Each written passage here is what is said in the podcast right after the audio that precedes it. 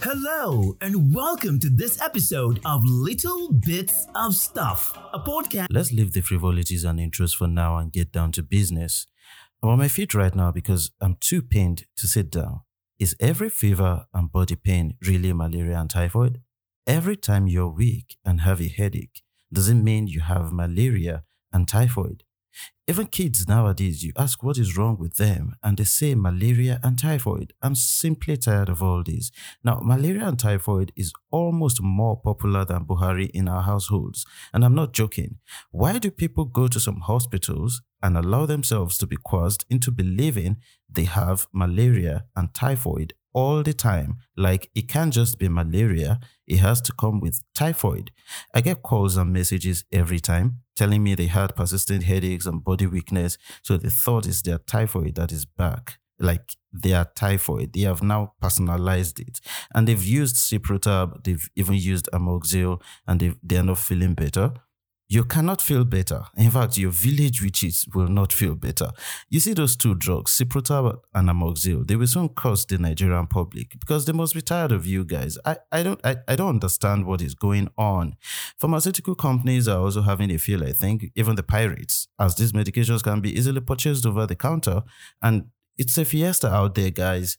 Malaria and typhoid is a pandemic that has been in our minds since we were kids. Sorry I'm ranting, but this is this is simply how I feel today. Ekaite will leave her house in Bariga on her off day, go to the market in Oshodi, search the whole length and breadth of, of that market looking for periwinkle, doesn't get it, calls Edith Young, and that one tells her the last place she got it was at mile two. She then gets on a bus to mile two, sits near the door where the conductor persistently shouts Lhasa Solo Sele mile two. The whole ride plus four hours traffic. Now on her way back at Gbagada, she drops, picks her daughter from school, then proceeds to lag, I mean proceeds proceeds to Laid Lag to a hospital there where you know she she complains that she's been feeling weak since morning with headaches. Her head is banging. And she thinks her typhoid is back. It's not back jerry it's your village people that are back. How can you do all that during the day and expect to be well without some rest? Some hospitals too have people masquerading as doctors uh, charlatans if you will you know who will agree with you and even beforehand convince you it's malaria and typhoid you have. So you you can be off their necks because they cannot come up with an alternate diagnosis. And i blame the health system for allowing such places to thrive. They should pay more attention to places like that. This situation has gotten so bad that almost every patient male female young and old with febrile illness in nigeria is treated for typhoid at every turn what you hear is I have just been diagnosed and treated for malaria and typhoid. Or since I treated malaria and it's not going, I must definitely have typhoid. Don't get me wrong, we live in a malaria endemic region, so is typhoid. But what I can tell you for free is not all that glitters is gold, and it's not every time that common things occur commonly.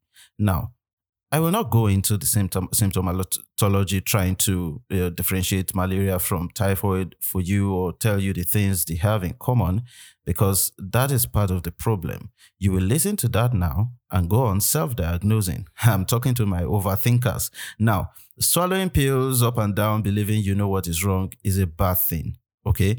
That means I have added to the problem, not solve it. This is what I can tell you Whenever you're feeling unwell and your mind starts raging malaria and typhoid, stop. Go to the hospital and tell them your symptoms.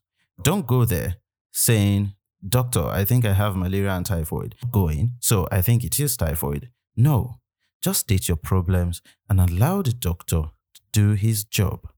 As a matter of fact, patients who believe they have these twin ailments, I call them the twin, will abandon doctors who refuse to treat the typhoid component to see other doctors who are willing to treat.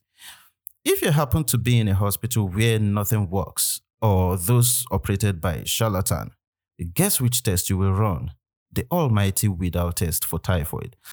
I won't hold back on this one, and I, I I'll use a megaphone to make myself louder if if that's possible. Now, Widal test cannot and must not be used to diagnose typhoid for you wherever you go, ever. it is not used currently. what am I saying? It is not, it has not been the standard in the world for diagnosing typhoid for a very long time now. The standard is culture. Best so far is bone marrow culture, but because of the limitations of that, blood culture, stool culture can, you know, can suffice. If if not possible, then maybe urine culture. Widal is not a culture method. It is unreliable. Even the word unreliable is scared of it.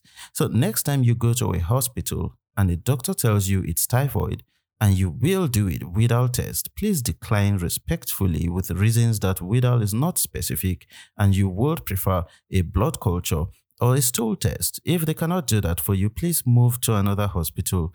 It, it's as simple as that. All the all those um, they said it's one over eighty, it's one over one sixty. Ha! It's one over three twenty. No, it's David. It's David over Goliath. Now uh, let let me give you another information for free. I came across a research done in Ahmadu Bello University Teaching Hospitals area. They tested 216 patients who had fever for typhoid using Widal test and blood culture. Now, out of this number, 72 people tested positive for typhoid by Widal test. Guess how many tested positive for blood culture? Zero. Zero, nada. If there was no culture at all in a hospital, 72 people and more would have been treated wrongly for what they don't have. Just, just imagine that. A whooping 33.3, I think, percent would have been treated for typhoid without actually having typhoid. There are risks involved with that. Aside from that, you will never get better, isn't it? That's why people keep going back and back, you know, that they now have typhoid after a brief treatment with temporary relief. They still, you know, go back there later on because they just feel weak and they have headache and they tell them, oh, your typhoid is back. It's not true. Okay, there may be some other serious illness lurking in the shadows that you're ignorantly covering up with typhoid and malaria. Same goes for malaria. Proper test must be done each time you feel feverish, feverish or you have headaches. Stop swallowing Coartem and Lonart Ajoke. It's not gummy bears. Seek medical help whenever you think or whenever you are down. We are tired of explaining to patients what you might, I mean, that what you have might just be stress or you need or what you need might just be rest, and that's all. Please and please treat yourself with the help of competent medical staffs and hospitals. Health is wealth, they say. Every malaria is not typhoid.